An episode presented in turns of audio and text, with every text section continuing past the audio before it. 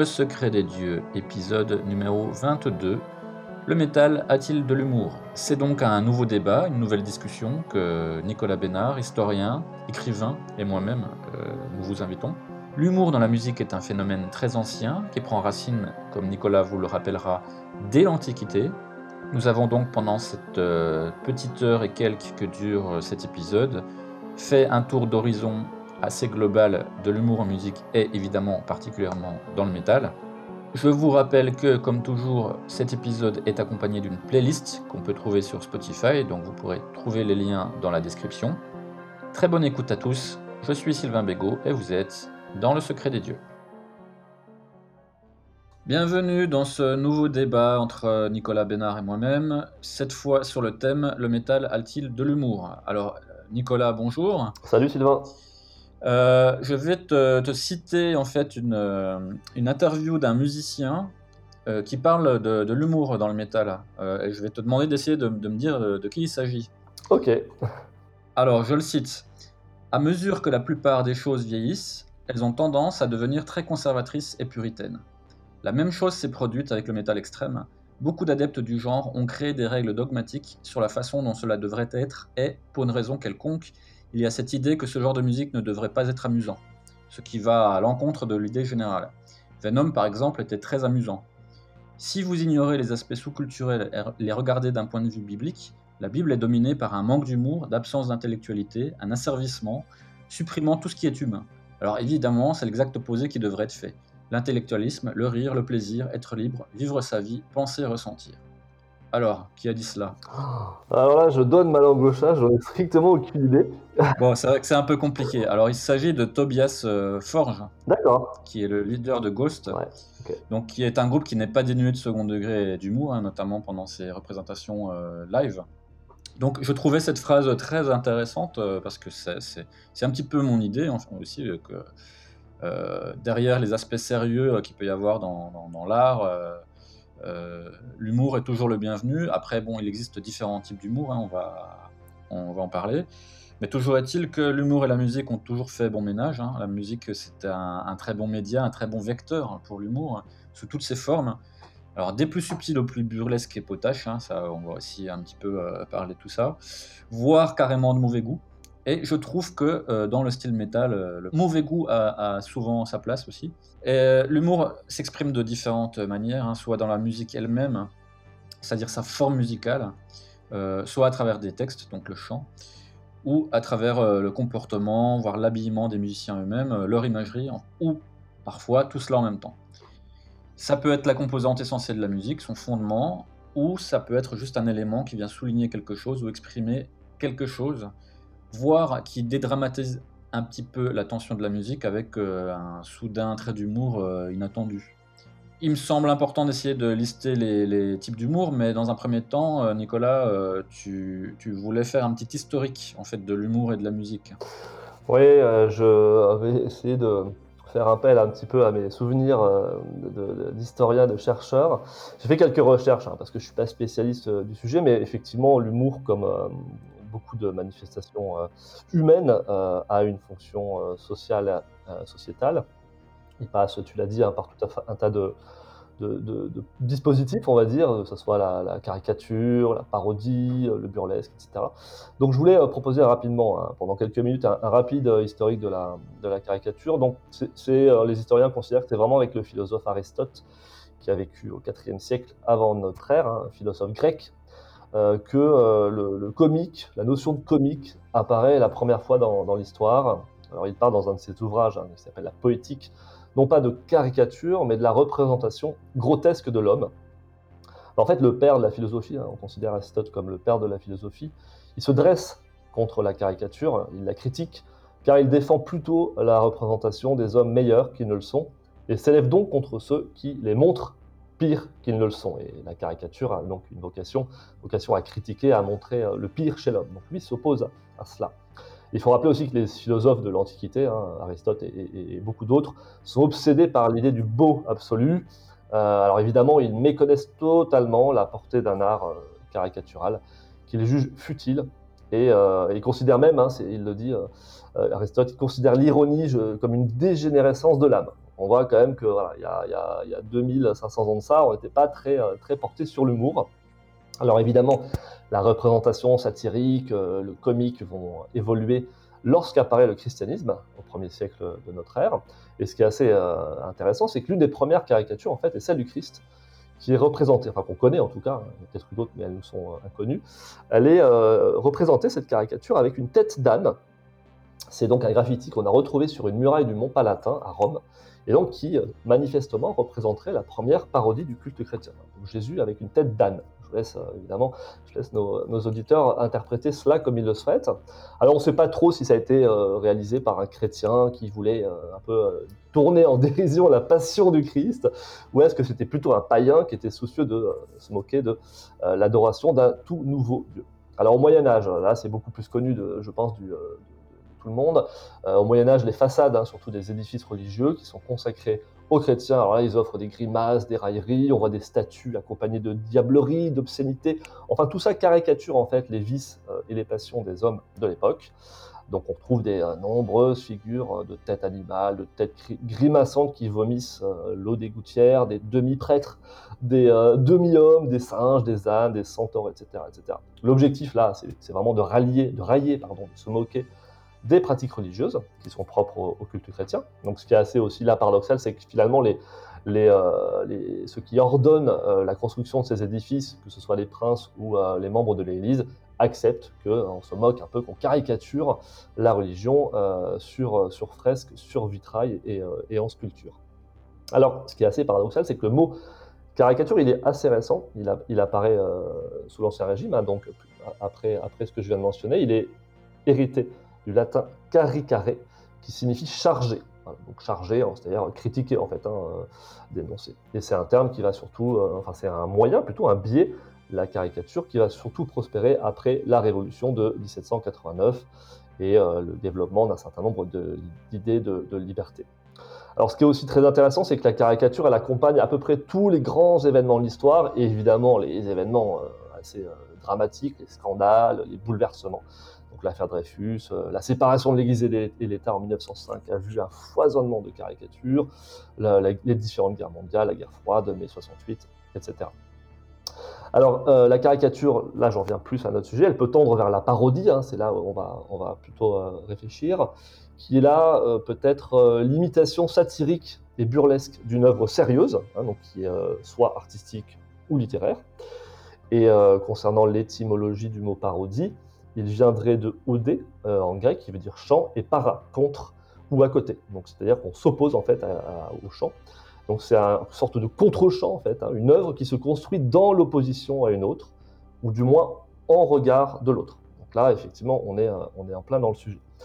Alors la parodie, qui dit parodie, dit parodie musicale évidemment, même s'il euh, y a des parodies politiques, des parodies artistiques, littéraires, etc. Mais là, sur, sur la parodie musicale, évidemment, elle consiste à reprendre une musique ou des paroles qui existent, à les développer, à copier le style euh, de manière générale.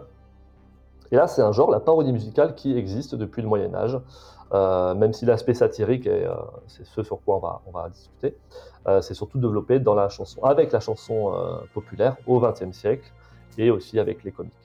Voilà, donc voilà pour un petit, un petit rappel un petit peu de l'histoire de la caricature et de la parodie.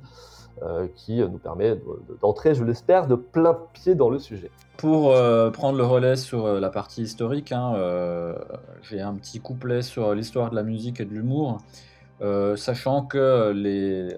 forcément on fait un petit peu de recherche avant de préparer ces débats. j'ai eu du mal à trouver des choses précises avant le Moyen Âge, donc je, vais commencer par le Moyen Âge. bon, comme tu l'as dit, hein, l'humour et la, caricature, la parodie sont arrivées très tôt. Et l'humour en musique, bon, on sait, euh, parce que le Moyen Âge est très bien renseigné, que euh, l'humour était très présent déjà dans la musique au Moyen Âge. on composait des, chansons pour se moquer de manière un peu camouflée des puissants, hein, des, seigneurs, des rois, voire des bourgeois. Pour s'amuser, on chantait aussi des chansons paillardes, et parfois sous couvert de, petites comptines pour les enfants, avec, ou alors hein, parfois avec des, paroles carrément très crues. Beaucoup plus tard, lorsque la musique et les concerts sont devenus des divertissements populaires, où l'on se rendait spécifiquement dans des lieux précis pour l'entendre, euh, l'humour s'est développé beaucoup dans un genre hein, euh, qui s'appelle l'opérette, dans lequel l'humour est souvent présent. Pourquoi? Parce que l'opérette, contrairement à l'opéra, hein, le, grand frère ou la grande sœur de l'opérette, euh, qui était considéré comme des genres sérieux et intellectuels, l'opérette, elle, cible davantage les classes sociales populaires qui veulent se divertir sans se sentir euh, un peu, on va dire, assommés par des choses un peu trop intellectuelles. Et donc euh, l'humour, à cette période-là, c'est un moyen de parler à ces gens-là aussi. Euh, il y a aussi des compositeurs très importants qui ont intégré des clins d'œil humoristiques dans leur composition par pure espièglerie. Hein. L'un des très connus, par exemple, très d'humour, c'est celui d'une partition de Joseph Haydn, qui a inséré en fait en plein milieu d'une partition un gros coup de timbale pour créer un effet de surprise. Et euh, lui, ce qu'il a avoué ensuite, c'est qu'il euh, souhaitait réveiller les spectateurs euh, qui s'endormaient pendant le concert. avec ce truc-là. Ensuite, tu, as beaucoup parlé de, de, satire, de parodie. Donc, il y a un terme aussi pour, pour parler de ces choses-là qui est le pastiche, qui a été dans la musique classique très très pratiqué. Il y a un exemple assez facile à comprendre aussi. un, compositeur comme Wagner, par exemple, qui fait qui composait une musique sérieuse, assez lourde, dramatique, euh, ben, ça a été euh, forcément parodié à, de nombreuses reprises euh, par des, compositeurs qui voulaient un petit peu se moquer de lui, donc qui ont repris des thèmes et des mélodies intenses et dramatiques de Wagner en, les ont transformés en petites mélodies joyeuses, guillerettes, légères. Donc voilà, ça c'est aussi un style d'humour en musique. Et puis plus tard, à partir du début du XXe siècle, des musiciens de, de grande renommée. Donc euh, là, il y en a un, par exemple, un pianiste, euh, Victor Borge. Euh, s'est illustré en jouant des partitions de grands compositeurs au piano, tout en faisant des pitreries ou en altérant la partition pour la rendre amusante. Donc ça, ça s'est énormément développé à partir des années 1900. Pour arriver tout doucement vers le rock, puis le hard rock et le metal, il s'avère que dès l'apparition de grandes figures comme Elvis Presley, euh, les parodies, les pastiches se sont euh, beaucoup développés. Alors aux États-Unis, il y a un pionnier hein, qui s'appelle euh, Stan Freiberg, qui est connu pour ses parodies. ensuite, ça s'est beaucoup développé au Royaume-Uni, où là, une grosse poignée d'artistes parodiques ont, un peu grimpé dans les charts, surtout dans les années 60. Par exemple, Charlie Drake, hein, qui est quand même très connu. Et donc est apparu un genre à part entière qu'on appelle le comedy rock, qui existe toujours. Hein. Euh, l'une des grandes figures de ce style, c'est Frank Zappa, euh, qui a fait euh, du mélange en fait de, styles de musique différents, tout en gardant une musique assez exigeante sur le plan technique, mais en étant amusante. il en a fait vraiment une marque de fabrique. Alors ensuite, dans ce style de comédie rock, euh, il y a beaucoup d'artistes qui sont euh, comédiens avant, d'être musiciens aussi, il hein, faut, quand même euh, dire la réalité. C'est le cas par exemple de Tenacious D, qui est sans doute l'un des plus, si ce n'est le plus gros succès commercial dans le style comédie rock des 20-30 dernières années. Alors il y a énormément de groupes qui pourraient être cités en pure comédie rock, il y en a plein aujourd'hui. Euh, donc qui incorporent de l'humour dans leur musique et qui font de l'humour en fait un petit peu le fondement de, leur, euh, leur, art. Mais euh, plutôt que faire du name dropping, je vais en citer un qui, est intéressant. C'est le groupe australien Axis of Awesome, qui est connu notamment pour un titre qui s'appelle Four Chord Songs, où en fait il parodie des grands tubes des années 80, 90, peut-être même 70, en montrant que c'est tous ces groupes, tous ces tubes utilise toujours les quatre mêmes accords. Donc en fait, le principe de la chanson, c'est de, jouer ces quatre accords et de chanter les refrains euh, connus en fait de tous ces titres. Donc ça se trouve sur YouTube. Euh, je vous conseille d'aller voir si vous ne connaissez pas, c'est très intéressant. Et ça, c'est quelque chose de, très typique de ce qu'est le comedy rock. Ok. Alors, j'ai relevé dans la musique euh, plusieurs types d'humour. Alors, ce n'est sans doute pas exhaustif et ça ne relève pas non plus de tous les types d'humour qui existent en général, mais dans le média qu'est la musique, j'ai retrouvé essentiellement euh, ces types d'humour-là, donc je vais détailler, on a quelques-uns. Le premier, euh, tu as déjà utilisé le mot tout à l'heure dans ton introduction, euh, Nicolas, c'est le burlesque. Alors, c'est quoi le burlesque? C'est un humour d'exagération ou de contraste cocasse qui joue sur un effet immédiat de ridicule ou alors de quelque chose d'un peu inapproprié par rapport à la situation. En musique, c'est un style d'humour assez vaste hein, qu'on peut encore euh, classifier en sous-catégories. Mais ça peut aller de la musique de Benil, hein, pour les connaisseurs de, de Benil. Euh, donc une musique burlesque pour de la comédie burlesque, jusqu'au paix ou au raw dans la musique. Euh, bon, Devin Townsend le fait très bien. il en a parsemé ses albums. Voilà, ça c'est le burlesque. Ensuite, autre type d'humour dans la musique, c'est l'absurde. Donc l'absurde, c'est l'humour du non-sens, ou suite faire des mélanges incongrus ou de partir dans des délires qui sont euh, volontairement sans queue ni tête. Alors là, pour prendre l'exemple d'un encore un compositeur plutôt euh, classique, hein, musique contemporaine, c'est Stockhausen, qui a composé une partition pour un quatuor à cordes et quatre hélicoptères. Donc, on peut y voir une dimension humoristique dans le sens où l'hélicoptère n'a strictement rien de musical, et c'est assez incongru de mélanger ça avec, euh, avec des, violons. Surtout que pour l'anecdote, quand la partition a été enregistrée la première fois, c'est le quatuor Arditi qui a enregistré ça, qui est quand même un quatuor de, violonistes euh, très très important dans le milieu classique. Donc c'est pas des rigolos non plus. Alors ça, c'est quelque chose qui est quand même très développé dans la musique contemporaine, hein, même si l'aspect humoristique n'est pas toujours euh, vraiment souligné par les auteurs ou les commentateurs. Euh, pour donner un autre exemple, hein, un compositeur que moi personnellement j'aime beaucoup, c'est Giorgi Ligeti, qui est hongrois, et qui a intégré dans quelques-unes de ses œuvres des, gens qui éternuent, qui rient, qui crient, du verre qui se casse, du papier froissé, enfin tout un tas de, bruits en fait euh, qui ne sont pas considérés comme musicaux, parce qu'il a d'abord souhaité étendre la palette sonore de ce qu'on peut considérer comme de la musique, mais aussi euh, il avait une volonté de dédramatiser euh, un peu tout ce côté sérieux de la musique classique, qu'on appelle justement musique savante ou sérieuse, et puis ben, pour lui donner un côté plus amusant et plus humain.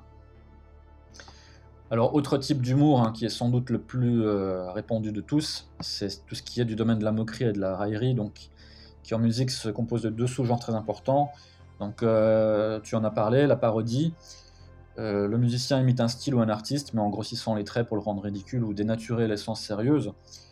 un exemple célèbre de parodie, toujours pour rester dans la musique classique, hein, c'est une partition du compositeur Sir Malcolm Arnold, euh, qui s'appelle A Grant Grant Overture, donc avec de l'humour typiquement anglais.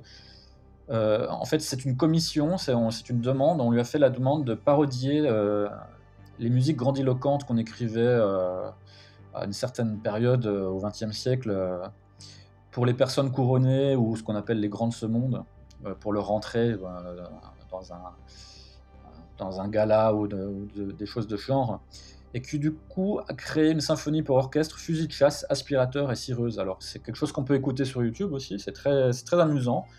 Alors derrière une musique vachement orchestrale et pompière, et, tout à coup il y, a un coup de fusil, il y a un aspirateur qui s'allume, enfin c'est assez, euh, assez marrant.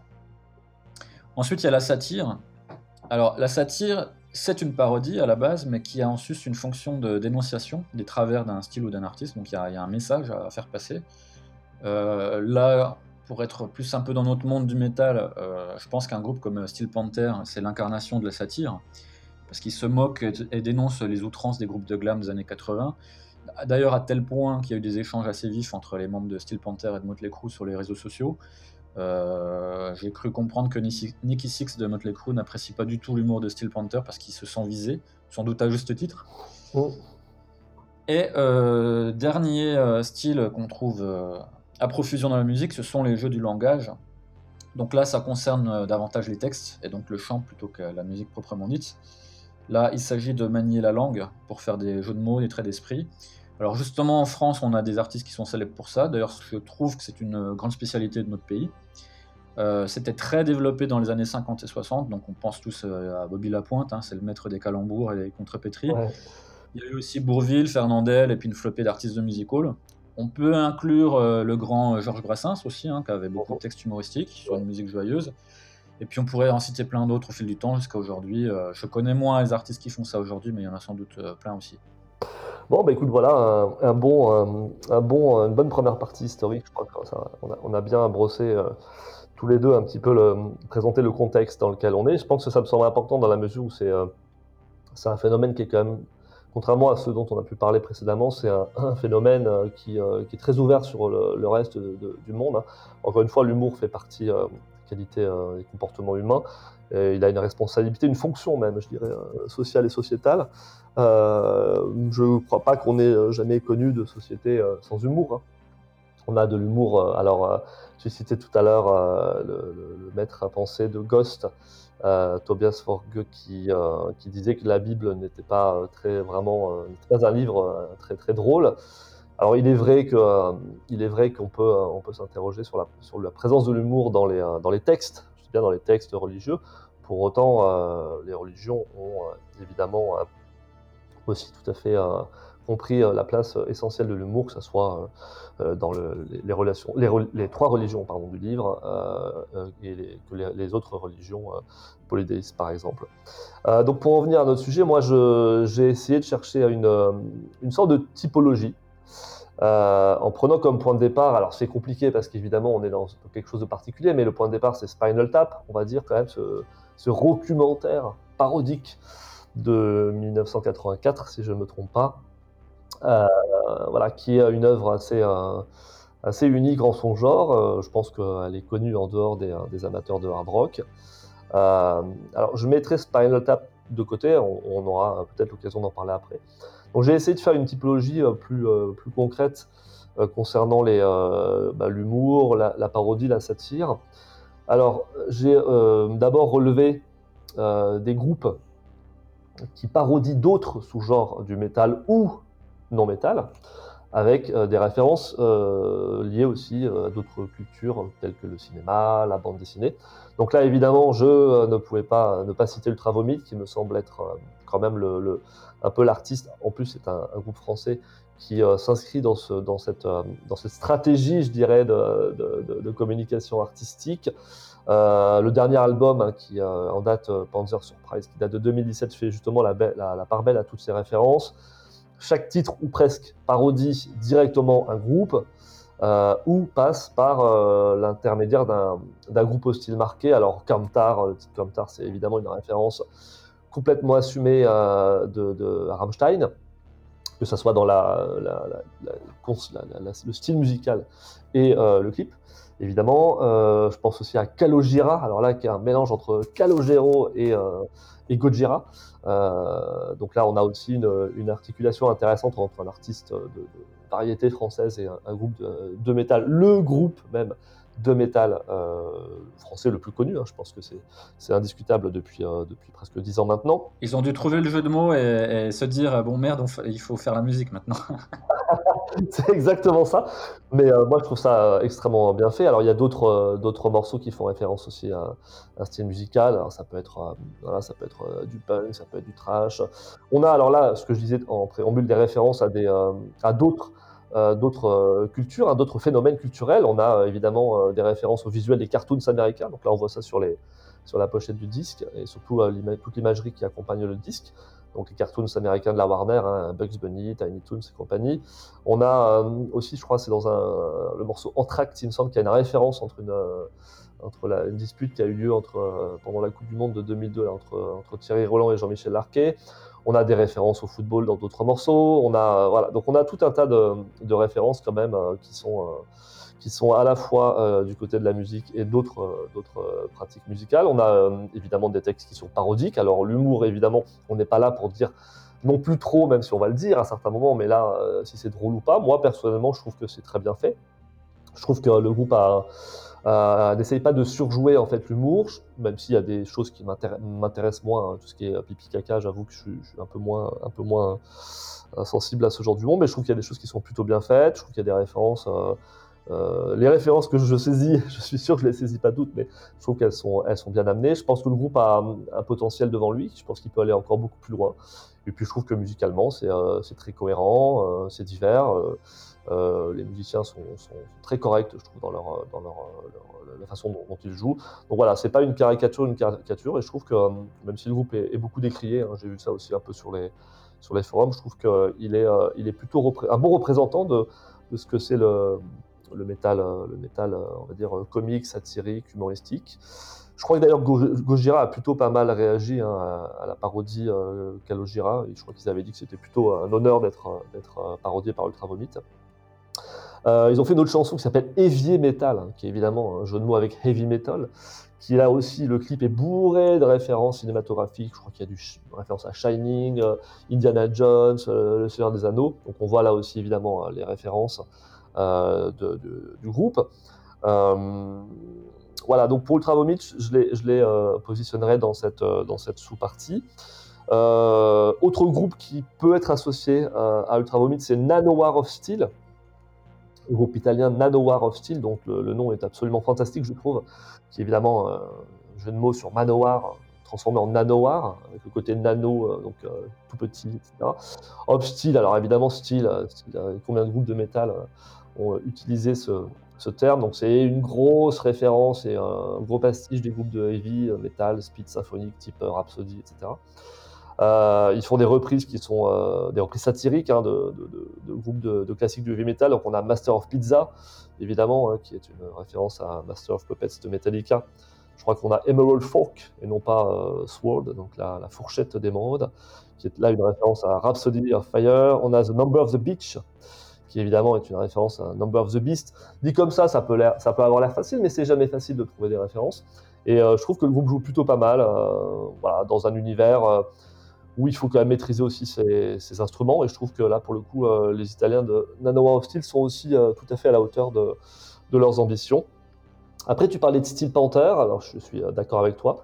C'est une parodie absolument unique et fantastique, même si elle, est tendance, selon moi, à être très redondante.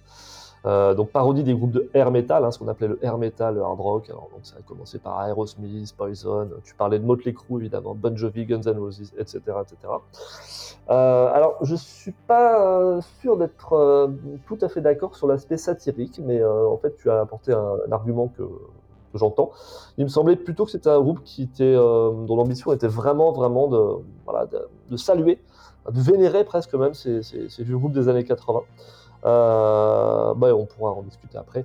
Et j'inscrirai enfin dans cette euh, catégorie le groupe euh, là, qui fait des reprises assez douteuses de, Beatles et de Metallica. Donc ils jouent un morceau type Beatles avec, avec un son et une production à Metallica, ce qui, ce qui peut manquer parfois un peu de, de finesse. Donc ça, c'est le, premier, la première catégorie. L'autre, euh, elle sera plus courte, c'était plutôt les groupes qui sont portés sur la vulgarité. Euh, alors là, on a euh, notamment, je pense au groupe Gouard. Quand je parle de vulgarité, c'est pas uniquement sur les aspects sexuels, hein, c'est vraiment vulgaire. Et je pense que le groupe Gouard, qui est un groupe américain qui est très ancien, qui a été formé au milieu des années 80. je pense qu'il était, voilà, où les, musiciens portent des costumes qui sont inspirés de films d'horreur, science-fiction, etc. Et euh, alors leur message, un message de Guark, c'est un message assez punk, assez direct, in your face, comme on dit. C'est de dénoncer peu les, abus, les conneries de la, race humaine. Et ils le font de manière bien vulgaire, burlesque, pardon, humoristique, et euh, avec des euh, paroles qui sont politiquement incorrectes. Et, et étant un groupe américain, il faut toujours garder à l'esprit que voilà, c'est pas forcément la même liberté de ton qu'en que en France. En tout cas, la censure est, souvent plus importante. Euh, troisième euh, partie dans ma typologie, c'est les groupes qui parodient un style, uniquement un style ou un personnage euh, particulier. Donc là, j'ai trois exemples. Hein. C'est le groupe Austrian Death Machine, qui est un groupe de trash américain qui parodie, qui rend hommage en même temps au film d'Arnold Schwarzenegger. Donc toutes les paroles, toutes les chansons parlent de Predator, Terminator, Last Action Hero, etc. On a le groupe Mac Sabbath, qui évidemment est une référence à, Black Sabbath, hein, qui parodie euh, aimablement à partir de références issues de McDonald's. toutes les chansons euh, euh, font des jeux de mots entre les, chansons de, Black Sabbath, mais avec des, références aux produits de la malbouffe McDonald's. Et évidemment, l'objectif est de critiquer très largement le géant de la restauration américaine. Et euh, enfin, le groupe Okili Dokili, qui euh, là aussi est un groupe euh, américain, qui là fait de la musique qualifie de needle, c'est-à-dire en fait qu'ils font des, chansons en référence à la série des Simpsons. Donc là, c'est vraiment un groupe qui est focalisé aussi sur un dessin animé, en l'occurrence la série télévisée Les Simpsons. Et donc voilà, hein, je, pourrais dire pour, pour conclure cette petite partie que bah, on a des styles musicaux très différents. Hein. C'est, on a du hard rock, air metal, hein, je le disais avec Steel Panther, on a du grindcore avec Gronibar que j'ai pas cité, groupe français aussi. On a du métal industriel avec le groupe allemand Knorkator, qui euh, était aussi euh, assez, assez, particulier. Donc du power metal Nanowar of Steel, je l'ai dit, euh, ou encore du thrash metal avec Austrian Death, Machine, je vais y arriver, et War. Voilà. Et on peut dire que Ultravoid peut-être se démarque en proposant des styles assez variés, heavy, trash, metal industriel. Alors, pour en terminer avec un, la partie un peu purement historique, hein, euh, je voudrais revenir rapidement quand même sur Spinal Tap parce que tu l'as dit, hein, c'est un, c'est un petit peu, euh, on va dire, une, pierre blanche. Euh, l'influence du, groupe, mais surtout du film de 84, Vici Spinal Tap, qui a été réalisé par Rob Reiner. On en parle plutôt comme d'un documentaire en fait. C'est même encore un sous-genre, tu vois, filmique. Donc c'est la parodie du, du documentaire en fait. Euh, ce qui est intéressant avec Spinal Tap, c'est que ce sont des comédiens qui, qui, sont en même temps musiciens. Donc ils sont d'abord comédiens avant d'être musiciens. Euh, ce qui est un petit peu le, on va dire l'archétype du, du comedy rock en fait. Ce qui fait que Spinal Tap a eu une influence importante, c'est déjà que le film était extrêmement euh, bien écrit, bien joué. D'ailleurs, les, les, musiciens, enfin les comédiens jouent réellement la musique qu'il y a dans le film le, scénario euh, comporte des répliques qui sont devenues absolument cultes euh, et qui ont touché à la fois le grand public et les musiciens eux-mêmes. Donc ça a pu susciter euh, des vocations en fait de faire à son tour de, l'humour avec de la musique. Panel Tap, c'est du, on va dire, c'est du hard rock un peu traditionnel. Si on commence à aller vers le métal un peu plus extrême, je dirais que les précurseurs sont plutôt des groupes américains donc moi, je pense à deux groupes en fait qui ont euh, le même leader, euh, Billy Milano, c'est-à-dire euh, SOD et MOD. Alors pour rappel, SOD, c'est un projet parallèle de Anthrax pendant l'enregistrement de leur second album. ils retournaient au studio pendant la nuit pour enregistrer ce qui est devenu le premier album de SOD, Speak English or Die. Et Billy Milano, je ne sais plus si c'était un Roddy ou leur, leur, chauffeur ou je sais pas quoi, et c'est lui qui a pris le chant. et suite à cette expérience-là, il a créé son propre groupe directement influencé par SOD, qui s'appelait MOD. Et donc, ce qui euh, caractérise ces deux groupes-là, euh, c'est l'humour dans les textes, euh, humour un petit peu grinçant, et puis parfois une musique volontairement mal faite ou, ou courte, enfin avec des éléments comiques assez, assez présents. Ceci étant dit, en Grande-Bretagne, à la même époque, il y a le greencore hein, qui s'est développé tout doucement. Euh, et une grande partie de ce style-là a une vocation euh, humoristique. Je pense à un groupe en particulier qui s'appelle euh, Anal et qui crée un genre entier avec en fait une musique et des textes vraiment très outranciers et puis qui va influencer ensuite toute une génération de groupes revendiqués greencore mais qui utilisent l'humour potache, gore ou sexuel comme éléments centraux de leur musique. Euh, donc là, en France aussi, hein, ça s'est assez développé. On pense aux Français de, de Bar, par exemple. Pour revenir sur l'aspect euh, technique de l'humour en musique, il faut bien comprendre aussi que cet humour ne se manifeste pas toujours de la même manière. Déjà, pour commencer, il n'est pas toujours volontaire. Euh, donc il est volontaire, mais parfois pas volontaire. Il y a des, il y a des artistes qui sont comiques, rigolos malgré eux. Donc c'est intéressant déjà de, de, de scinder ces deux catégories. Et ensuite, les manifestations possibles de l'humour sont diverses aussi. Donc ça, je l'ai déjà dit euh, dans la première partie, hein, c'est que l'humour peut avoir comme vecteur la musique elle-même. Donc par exemple, euh, si une musique est outrageusement joyeuse, euh, par exemple, ou, si elle est conçue dans sa forme pour arracher des rires, hein, par des mélodies un peu ridicules, ou des rythmes bizarres, étranges, incongrus, ou une utilisation inhabituelle des instruments, l'effet recherché est forcément euh, le, rire, euh, le sourire. La musique peut être aussi volontairement mal jouée, euh, mal interprétée, mal chantée. Il y a aussi les contrastes soudains qui sont prétextes au rire. Là, pour donner un exemple en métal, toujours on reste en France encore, Carnival in hein, qui a su mélanger du métal extrême avec des musiques du monde, comme par exemple la bossa nova. Donc forcément, quand on passe d'un blast de greencore à un petit air de bossa nova ou de salsa, hein, je suis pas spécialiste des musiques latines, ah. donc forcément c'est amusant. Certains artistes font également de la musique volontairement grotesque pour déclencher les rires. Donc voilà, il y, a beaucoup d'exemples dans tous les styles de musique, mais il y en a beaucoup dans le métal aussi.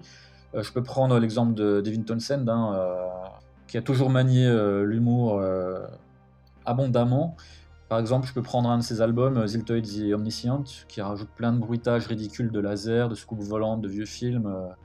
Parfois, il y a un côté volontairement pompeux ou grandiloquent euh, qui évoque un peu les peplums, en fait, les peplums italiens des années 60, qui ont, super mal vieilli parce que c'était outrancier avec des effets spéciaux super cheap.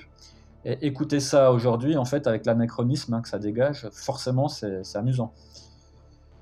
Je dois citer aussi, hein, puisque comme je l'ai dit, je trouve qu'en France, on est un petit peu les spécialistes du genre. Euh, il y a mes amis de Etmeb, euh, dont le compositeur principal fait aussi partie de Monolith et qui derrière une musique euh, qui, est, vraiment très bien faite sur le plan technique et qui est parfois sombre, hein, un petit peu à l'instar de, sais pas, de Fintroll, de, de, ce genre de groupe.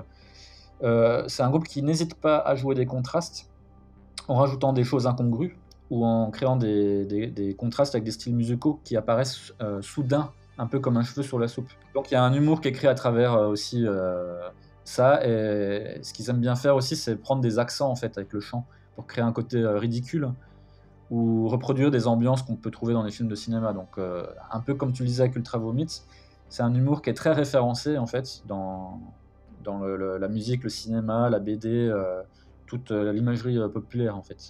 Et donc, le fait de mettre ça dans un contexte métal, ça devient assez cocasse. Alors, l'humour, il peut aussi se manifester à travers les textes.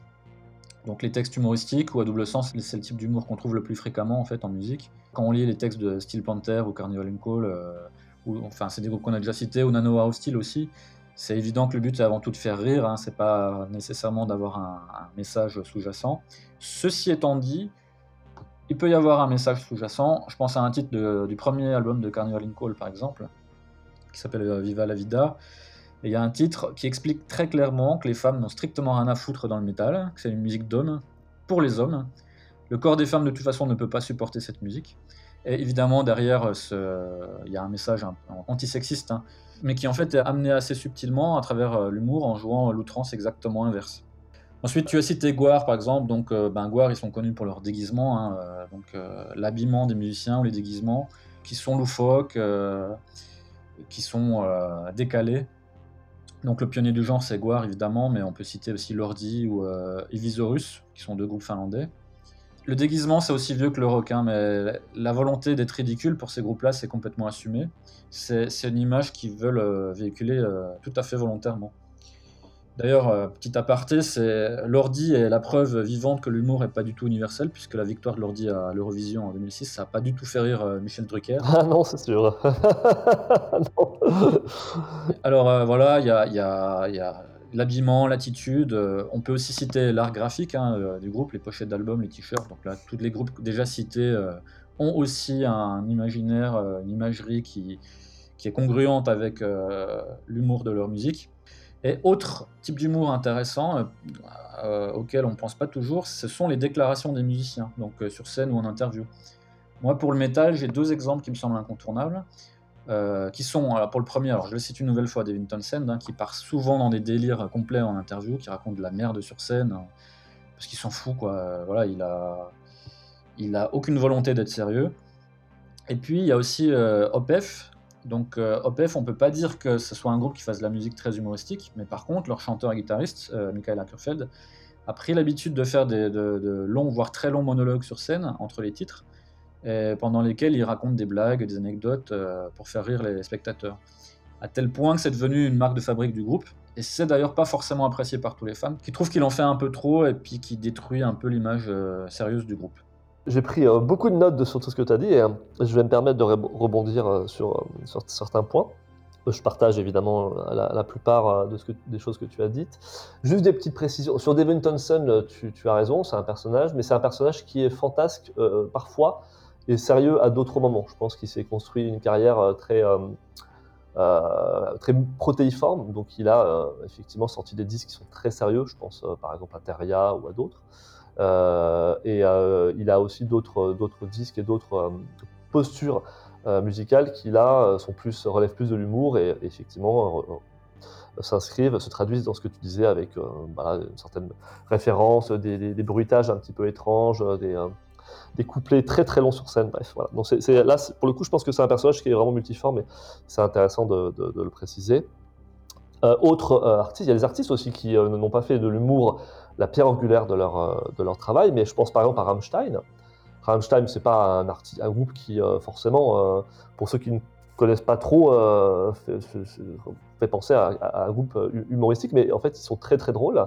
Ils ont des, euh, des références culturelles, ils se s'auto-parodient eux-mêmes, ils se moquent d'eux-mêmes, euh, tout en, ayant parfois dans d'autres chansons une approche beaucoup plus sérieuse. Mais c'est aussi un, groupe qui est capable, notamment visuellement, d'avoir de, des, des, références qui, moi, je trouve, sont, très très drôles, surtout quand ils jouent avec l'histoire, quand ils jouent avec l'histoire de l'art, quand ils jouent avec l'histoire de leur pays. Je trouve qu'ils sont, ils sont très très bons. Alors évidemment, ils ont une équipe derrière eux et, beaucoup de moyens qui leur permet d'assumer euh, ces, choix, mais je trouve que c'est plutôt bien fait. Tu parlais de Carnival in Call et dans la continuité de Carnival in Call, il y a évidemment euh, le 633 qui est aussi un petit peu dans la même, la même, la même stratégie, si je puis dire, qui aussi joue sur l'humour avec euh, un gros blast et d'un seul coup on passe à un petit coup de guitare espagnol avec des blagues, des références culturelles, des ajouts comme ça d'extraits de, sonores de la télévision, du cinéma. Euh, donc là, ça c'était les petites précisions.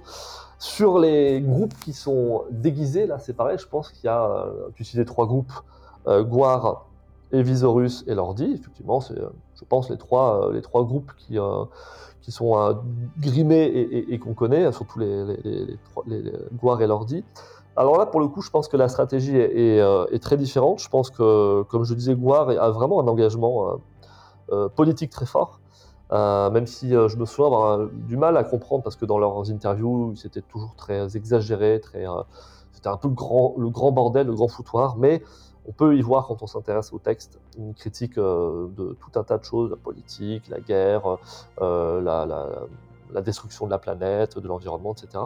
Donc eux, ils ont vraiment, je pense, une posture, une posture très sociale, très engagée. L'ordi, je pense que la référence est essentiellement euh, au, cinéma d'horreur. Il me semble, si je ne me trompe pas, que le, mentor de l'ordi, il travaille aussi dans le cinéma et donc il fabrique lui-même ses costumes. Donc je pense que là, il y a vraiment une, référence euh, et une, un amour très fort pour ce type de cinéma. Quant à Evisorus, alors peut-être que les auditeurs connaissent pas trop, mais c'est vrai que ce groupe finlandais déguisé en, dinosaure a euh, là quand même une dimension plutôt, plutôt enfantine. Hein, et le public, c'est les jeunes, c'est les enfants, hein, ils font euh, des concerts. Nous, quand on était jeunes, on allait voir, euh, enfin, notre génération allait voir euh, Dorothée en concert. Les petits Finlandais, eux, vont voir Evisorus, qui, bah, qui est un humour peut-être plus, plus en destination des, jeunes. ce que je notais aussi, alors là, je de, j'essaie de prendre un peu de hauteur, c'est que si on part, si on reprend l'histoire du, hard rock, on va dire, on va commencer au début des années 80 avec la presse, euh, la presse spécialisée, Enfer, Metal Attack, euh, Hard Rock, euh, etc. On sentait quand même une, dans les interviews, dans, à la fois chez les journalistes et chez les artistes, quand même, une forme d'humour. C'était assez fréquent. Moi, je, me souviens avoir lu beaucoup de ces magazines et d'avoir noté quand même que finalement, bah, les artistes se prenaient pas trop au sérieux. Hein. Les groupes français, les groupes étrangers, ils, il rigolait, il blaguait, euh, c'était, euh, plutôt, euh, plutôt sympathique. Et peut-être qu'avec la radicalisation du métal, avec l'émergence d'une part de styles comme le, death, le black, qui était sans doute plus sérieux, et d'autre part l'émergence aussi du grunge, je pense le grunge qui était quand même très sérieux, hein, avec des artistes qui, qui, rigolaient pas, je veux dire, on écoutait... quand on écoutait Alice in Chains ou Soundgarden ou Nirvana ou Pearl Jam, on, rigolait pas. Il n'y a, pas d'humour dans ces groupes, c'est même plutôt exactement l'inverse. Et à mon avis, il y a peut-être eu peut-être au, sein de la communauté métal euh, une volonté à un certain moment de revenir finalement à ce qui faisait quand même l'essence euh, de ce style, c'est-à-dire une, musique assez vivante, assez ouverte, où, on se marrait bien. Euh, peut-être voilà, peut-être que des artistes dans les années 90-2000 ont, ont, eu marre d'un côté parfois un peu trop sérieux euh, qui était accentué par un imaginaire aussi très sombre. Et euh, peut-être que ça a été une forme de réaction, comme on a pu, euh, on pu l'observer dans d'autres, dans d'autres formes culturelles dans l'histoire de l'histoire. Hein. Donc voilà, c'était aussi une remarque que, que, je voulais faire. Je pense que ou peut-être que certains amateurs de, musique euh, ont eu marre de voir des types tirer la tronche, euh, de voir des types se, tirer une balle dans la tête ou, euh, ou sauter par la fenêtre, et que finalement ils ont rappelé que le métal c'était, alors certes une musique complexe, une musique parfois épique, parfois aussi dans la surenchère, mais qu'il y avait quand même toujours, toujours eu beaucoup d'humour, et, je terminerai là-dessus avec ce premier album de Black Sabbath, qui était quand même très drôle, puisque derrière une imagerie euh, pseudo-satanique euh, à la- à l'armement moelleux, il y, avait, euh, il, y avait, un peu d'humour, il y avait des, références culturelles, euh, des, références euh, aussi, euh, des, manipulations euh, de langage. Il y avait quand même une volonté aussi de casser un petit peu cet aspect euh, très sérieux que, la maison de disques leur demandait de, présenter, de revendiquer. euh, pour ce qui est de, de la généralisation, on va dire, de l'humour de la musique et notamment dans le métal, moi je, trouve aussi qu'il y a le, phénomène en fait euh, relativement actuel de, ce qu'on appelle l'adolescence, hein, euh, qui est la contraction de adolescence et euh, adolescent et adulte. Je trouve déjà ça, ça existe, c'est très fort en France, mais ça existe ailleurs aussi en, Europe, où en fait les, gens, ça, concerne un peu notre génération et les suivantes. Euh, ce sont des, gens qui ont baigné dans le, manga, euh, les animés des années 80, euh, ou comme Ultra Vomit, l'humour pipi et caca, les jeux vidéo, la télévision des années 80, ce genre de choses. Je pense que aussi dans une société très sérieuse, compliquée, complexe, dans laquelle il faut faire bonne figure, dans les loisirs, en fait, beaucoup de, gens aujourd'hui, donc ces adolescents, euh, ont besoin d'échappatoire en retrouvant un peu l'insouciance et le rire facile de, leur jeunesse, donc à travers des, médias, euh, donc, euh, entre autres de la musique, qui, leur rappellent en fait ces, périodes-là, qui étaient des périodes peut-être plus heureuses. Parce que quand on, quand on, regarde le travail de Vomit, je suis pas certain que les générations euh, de, pas moi, de boomers euh, euh, rient beaucoup à leur musique. Alors que les générations de, de, métalleux euh, nés à la fin des années 70 ou euh, jusqu'à la fin des années 80, euh, ils trouveront forcément des références euh, qui leur ressemblent. J'ai beaucoup parlé en fait de- des manifestations de l'humour volontaire. Alors on peut faire un petit paragraphe sur l'humour involontaire aussi, hein, puisque ça, existe beaucoup dans la musique. Donc pareil, hein, j'ai une petite liste. Euh, comment se manifeste l'humour de manière involontaire? Ben Déjà, à travers les clichés véhiculés par la musique ou l'imagerie du groupe. Quand on a préparé cette émission, Nicolas euh, et moi, le premier groupe qui nous est venu à l'esprit, c'est Manowar, on l'a dit quasiment en même temps. Euh, parce que l'imagerie de Manowar, euh, que ce soit les slips euh, en peau de bête, euh, les discours fracassants euh, sur le métal, euh, l'attitude générale de tough guy, euh, un petit peu ridicule, euh, Sexiste. sexiste, bon bah quand on est un peu extérieur à tout ça, même quand on écoute du métal, ça peut prêter à sourire. Personnellement, j'ai jamais vraiment trop écouté Manowar parce que tous ces aspects-là étaient trop rebutants pour moi. Je les ai toujours trouvés ridicules et Manowar me fait tout simplement rire, mais ils font pas exprès. Autre euh, exemple, Immortal, hein, qui, a, qui a créé des clips d'anthologie tellement ils étaient, ils étaient ridicules. Ouais, c'est clair. Ils étaient ridicules parce qu'ils voulaient se donner une image un petit peu mystique, mais avec, euh, avec 15 centimes comme budget, euh, évidemment, tu peux pas faire grand-chose. D'une manière générale, euh, le black metal est quand même, euh, même si c'est un style que, que je respecte beaucoup et que j'écoute, hein, le black metal, quand c'est raté, c'est vraiment raté, et du coup, c'est drôle. Que ce soit le maquillage raté des musiciens, que ce soit des clips, euh, ou que ce soit de la musique enregistrée sur un, je sais pas, sur un une piste, un magnétophone une piste, euh, pour, cacher en fait le manque total d'inspiration et de, technique. euh. Et d'une manière générale, euh, donc euh, pour enchaîner directement, la faible compétence des techniques des musiciens peut être sujet à, humour involontaire aussi. Alors c'est pas forcément chez des musiciens professionnels ou des groupes établis, mais par exemple il y a une reprise de The Final Countdown fait par un petit groupe qui, qui a un culte sur YouTube où euh, The Final Countdown de, Europe est massacré complètement par ce groupe. euh, c'est mal chanté, c'est mal joué, c'est pas en place. euh. Il y a la même chose plus récemment avec une reprise de Rage Against the Machine aussi. voilà, donc tous ces trucs-là, évidemment, ça prête à, à rire et c'est absolument involontaire. Ensuite, il y a aussi l'anachronisme de la musique qui peut faire rire. Là, je pense à un genre en particulier, c'est l'espèce de heavy metal de papy qui est joué ou écouté par des mecs un peu lookés biker. Alors bon, je vais, je vais pas me faire des amis en disant ça, mais quand on voit ça de l'extérieur, c'est souvent assez drôle. Le personnage qui a, dépassé largement la cinquantaine, voire arrive tout doucement vers, vers la, soixantaine, qui, qui, est un peu dégarni et, qui est en fait dans son, dans son délire en fait de heavy metal complètement ringard, qui, qui a pas très bien vieilli quoi. Et puis il y a aussi ben, l'attitude des musiciens. Alors ça, euh, parfois c'est volontaire, parfois c'est involontaire. Alors euh, pour rester sur Immortal dont on a déjà parlé, euh, Abaf complètement bourré, qui répond à des interviews qui se produit en live, c'est drôle. Il n'y peut rien, mais c'est drôle. Ou encore une fois, l'outrance de Manowar qui, peut faire quand même rire assez rapidement. Donc voilà, je ne sais pas si toi tu vois d'autres types d'humour involontaire. Ah, je pense qu'il y a eu beaucoup d'artistes dans les années 80 qui, euh, qui n'avaient pas conscience euh, peut-être de la portée humoristique de leur, de leur euh, non, non pas forcément de leur musique, mais en tout cas de la façon dont ils la représentaient et dont eux-mêmes se représentaient. Tu parlais de Manoir, évidemment, What else, je dirais, mais alors souviens-toi aussi de ce, de ce groupe Thor.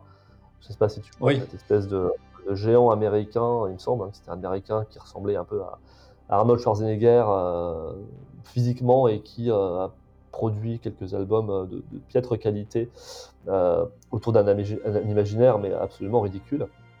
alors après, moi, je, en préparant cette émission, je suis parti évidemment dans des directions très, très, précises, et je, me suis arrêté à un moment en me disant quand même, il y a un groupe que j'aime beaucoup et qui est, qui est, parfois assez drôle sans l'être toujours, mais qui, a toujours, qui a toujours en tout cas essayé d'avoir cette dynamique, c'est Halloween. Euh, je vais m'expliquer. Alors, Halloween, évidemment, sans, faire l'histoire du groupe, a eu différentes périodes, différents temps.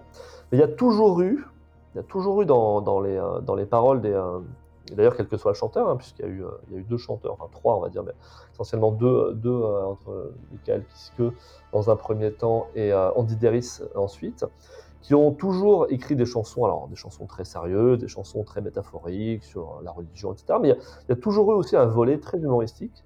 Euh, bon, bah, on, les connaît, hein, euh, Dr. Stein, euh, euh, Mister Ego, des, chansons comme ça dont, dont, il y a dont la portée humoristique est quand même, je trouve, assez, très marquée et plutôt réussie. Et avec un imaginaire aussi, alors on peut se dire Halloween, qu'est-ce que c'est que ce jeu de mots Halloween, Halloween, bon, c'est très facile, mais il fallait quand même le trouver. Le fait c'est qu'ils l'ont trouvé. Avec une iconographie, ou en tout cas une, une mascotte qui est une tête de citrouille, voilà, qu'on retrouve sur les pochettes de disques. Alors c'est pareil, hein, cette tête de citrouille a évolué. Dans les années 80, elle était très enfantine, très, euh, très gentillette, très typée, euh, très ancrée dans l'époque. Les années 90, on a vu cette euh, tête, cette tête évoluer vers quelque chose de plus sombre, parfois même une dimension un peu maléfique. Et puis aujourd'hui, en tout cas depuis quelques années, depuis que le, groupe s'est reformé sous, avec différents chanteurs, différents musiciens, on a un retour en fait à cette, à cette image, à cette iconographie un peu, un peu, un peu années 80, un peu inspiré des, films d'horreur, des bandes dessinées, etc. Et euh, je trouve que c'est pas mal parce que euh, dans un autre registre que Rammstein, hein, euh, Halloween, vraiment il arrive à avoir une dimension très sérieuse et une dimension aussi humoristique, et sans être ni ridicule, ni, voilà, ni, ni, ni, en renonçant à sa personnalité. Je trouve que c'est un groupe qui, je trouve sur scène, il y a, y a de l'humour trouve que c'est maîtrisé. Pourtant, c'est un groupe allemand, donc euh, il y a une communication aussi en anglais qui est faite avec le public qui n'est euh, pas forcément évidente.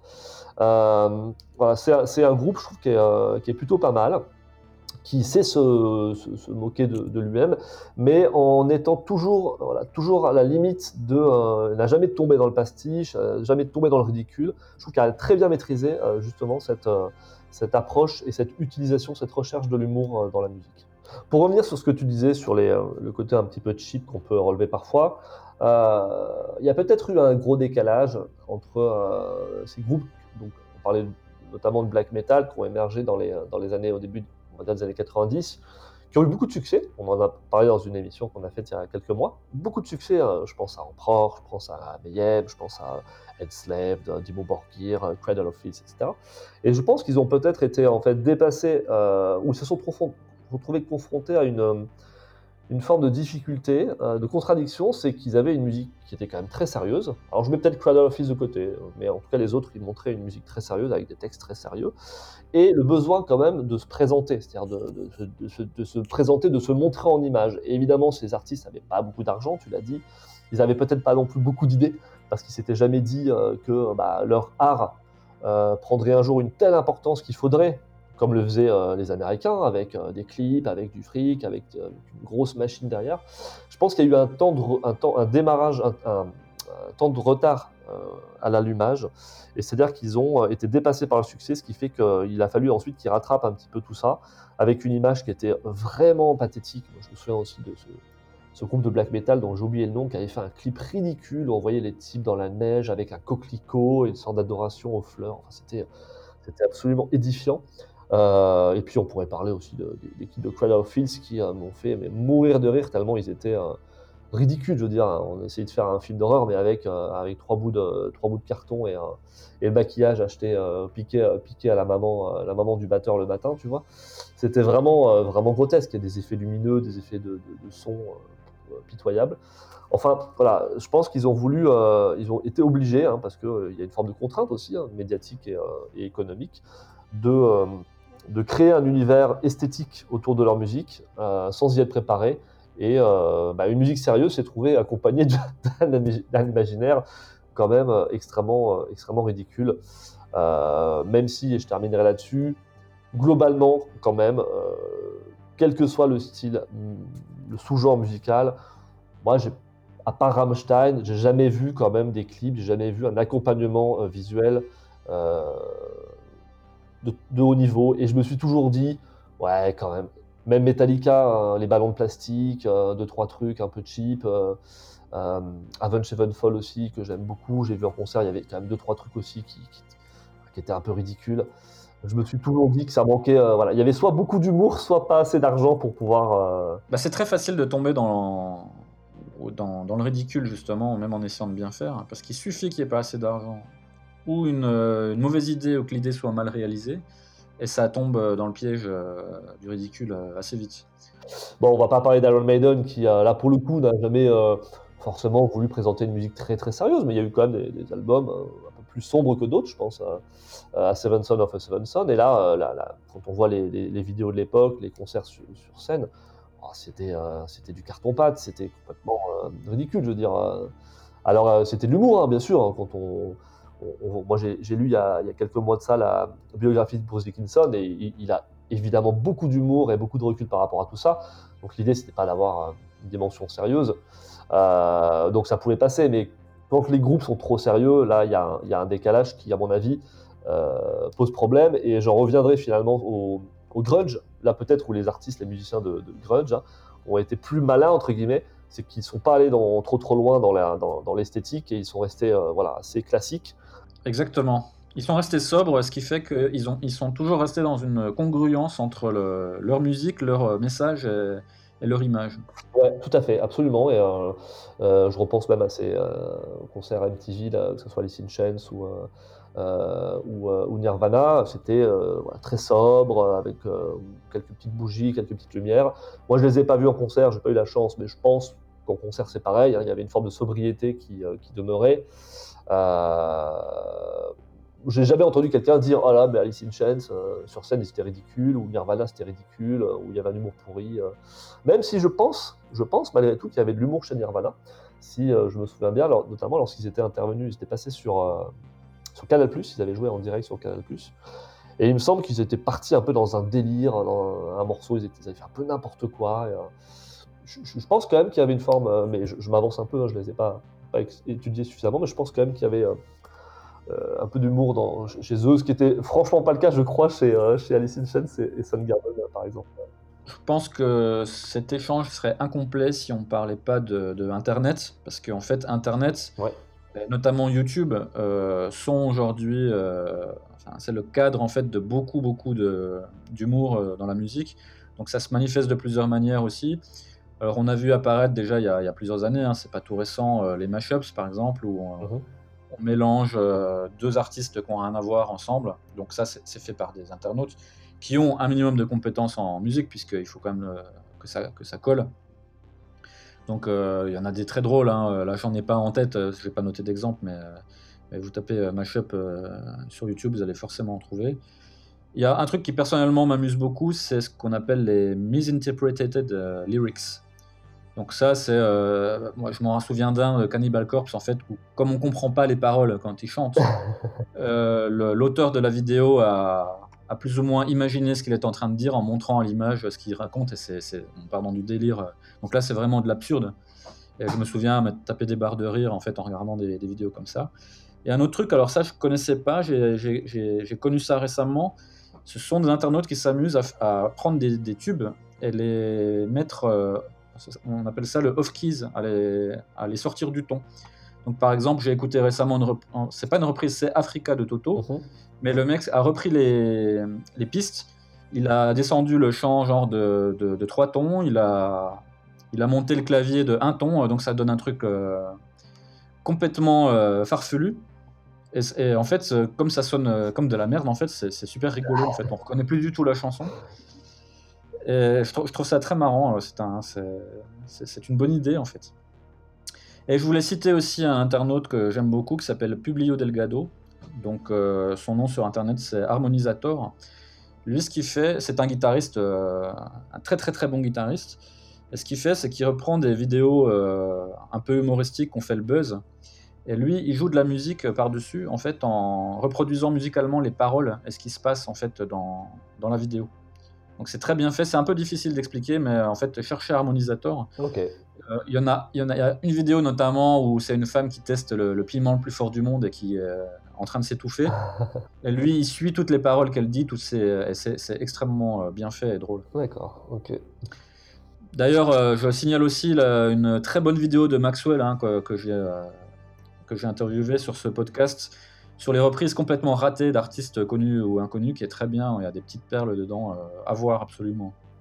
Oui, c'est vrai que euh, on a oublié aussi l'humour euh, dans, la reprise. Hein, tu as raison, il y a, il y a aussi, que ce soit volontaire ou involontaire, une, dimension très forte dans, certaines reprises de certains groupes. En guise de conclusion, rapidement, une petite réflexion quand même sur les, les fonctions, hein, ce qu'on on, appelle dans les sciences humaines les fonctions un peu les objectifs hein, des artistes. Pourquoi, euh, pourquoi euh, ils, euh, cherchent à faire de l'humour quand, quand c'était évidemment assumé. Donc bien sûr, à mon avis, la première, la première fonction, c'est l'autodérision, hein, c'est se moquer de soi-même, se moquer de son univers, et ça a toujours fait la force, ça, d'un d'un univers quel qu'il soit, d'être capable de se moquer. voilà. Alors c'est pas toujours facile, c'est pas toujours apprécié euh, du reste de la communauté, mais euh, et tout le monde n'y arrive pas. Hein. C'est pas très fréquent que les footballeurs se moquent d'eux-mêmes, par exemple. Euh, c'est pas non plus très fréquent que les hommes politiques se moquent d'eux-mêmes, mais on va dire que les footballeurs ou les, politiques ne sont pas des artistes, mais en tout cas dans le milieu de l'art, c'est quand même très fréquent. évidemment, on va pas parler de cette figure du clown ou d'autres figures que tu as mentionnées tout à l'heure, qui sont là pour nous rappeler euh, nos vices et nos travers. Donc là, je trouve ça très positif pour une culture, la culture métal, qu'en son sein, il y ait des artistes qui soient capables de euh, faire preuve d'autodérision, d'appuyer euh, sur ce qui fait mal, de moquer les clichés et surtout la surenchère qui est quand même très très fort dans la musique métal. Hein. Tu parlais tout à l'heure des bikers, mais évidemment les cheveux longs, les clichés sur le black metal, sur le death metal, sur d'autres styles. Ça, c'est la, la, première fonction, à mon avis. Il y en a une, et là, je reviens à, Ultramovic, je pense que c'est aussi peut-être une volonté de démocratiser un petit peu euh, la musique métal en ayant, euh, en ayant, euh, en passant par l'humour. C'est un moyen aussi peut-être de montrer que voilà, le métal n'est pas si sérieux, si dramatique que ça et bah, n'a pas de, pas de raison de, de faire peur à peut-être un certain réactionnaire ou conservateur qui œuvre encore contre cette belle musique. Euh, il y a une troisième, un troisième objectif, je pense, et euh, évidemment, on l'a dit tout à l'heure, rendre hommage à des groupes, à des films, à des bandes dessinées, enfin à d'autres univers culturels. Donc là, on retrouve finalement quelque part euh, l'imaginaire, tu parlais de, cette génération qui peut-être tiraillait entre le temps présent et l'adolescence, donc est un peu dans une forme de nostalgie. Donc au travers de cet humour, eh bien, on, on rappelle un petit peu les voilà, euh, les, choses qu'on a pu connaître ou les, euh, livres qu'on a pu lire, euh, les, films qu'on a pu regarder. Je pensais aussi évidemment à Ed Guy, qui faisait référence au gendarme de Saint-Tropez, complètement décalé. Et enfin, pour moi, la dernière fonction, et, sans doute la plus importante, c'est critique sociale. Je parlais tout à l'heure de, de mais aussi de, Max Sabat, mais on pourrait aussi en trouver beaucoup d'autres. Donc l'objectif, c'est aussi évidemment par le prisme de l'humour, parce que ça passe souvent par le prisme de l'humour, critiquer euh, eh bien, euh, les travers euh, du monde politique, la destruction de l'environnement, l'inégalité entre les sexes, etc. etc. Donc je pense qu'on peut, on peut, à mon sens, résumer comme ça les, les différentes fonctions. En tout cas, elle est essentielle, l'humour est essentiel. C'est plutôt positif qu'on trouve de l'humour au sein du, métal, ça montre qu'il y a une, une dynamique et une volonté toujours de pas, enfin de pas toujours se prendre au sérieux, même si euh, cette musique euh, se présente quand même souvent comme une musique extrêmement sérieuse. Alors, très bonne conclusion. Euh, un dernier mot euh, pour ma part, euh, juste pour répondre à la question, le métal a-t-il de l'humour? Définitivement oui, Euh, mais c'est le cas de la musique en général. Disons que euh, l'humour du métal est notamment euh, en, France est globalement euh, plutôt potache, euh, même si on trouve un peu tous les types euh, d'humour. Euh, juste un dernier exemple, c'est les, déguisements qu'on peut voir au Hellfest, qui est un phénomène euh, assez euh, répandu en Europe, mais qui est particulièrement flagrant au Hellfest. Bon, c'est pas apprécié par, tout le monde, hein, mais ça, montre quand même que les amateurs de cette musique ont du second degré, ont du recul, et veulent aussi et surtout s'amuser plutôt que sacrifier des vierges euh, à Satan. Absolument. Je pense que c'est une excellente conclusion de dire que finalement, euh, l'humour euh, qui existe dans le métal se révèle, se révèle in fine dans les concerts, dans les festivals, et que ça montre bien que, voilà, que derrière parfois un vernis très sérieux, voire très tragique, se trouve beaucoup de joie de vivre et, de, et, donc de, de plaisir humoristique. C'est parfait. Merci beaucoup, Nicolas. Et merci à toi, Sylvain. À très bientôt. À bientôt pour un prochain débat. Salut. Salut. Et voilà ce que nous avions à dire dans ce débat. Le métal a-t-il de l'humour? Avant de vous laisser, je voudrais procéder à une petite correction. Je parle du grindcore, greencore anglais, puis j'enchaîne sur Analcunt, ce qui peut laisser à penser que Analcunt est un groupe anglais. Or, ce n'est pas le cas, Analcunt est un groupe américain. Voilà pour cette petite euh, rectification. Comme d'habitude, les commentaires, notamment sur euh, YouTube, pour ceux qui écoutent sur YouTube, sont ouverts. Toute euh, correction, apport, commentaire quelconque sont les bienvenus.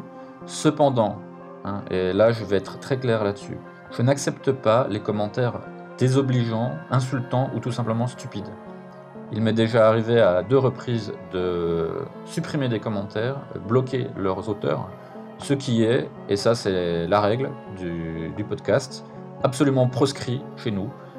Euh, vous venez commenter, vous venez donner un avis, vous venez même nous corriger, mais dans un esprit de camaraderie, dans un esprit d'ouverture au dialogue, voire même dans un esprit scientifique, euh, parce que les, les monsieur je sais tout qui ne donnent pas d'arguments, qui ne donnent pas de liens, qui ne donnent pas de, de sources, euh, ça on n'en veut pas. Voilà. Sur ce, merci de nous avoir écoutés jusqu'au bout. À une prochaine fois pour un nouvel entretien, un nouveau dossier, un nouveau débat dans le secret des dieux.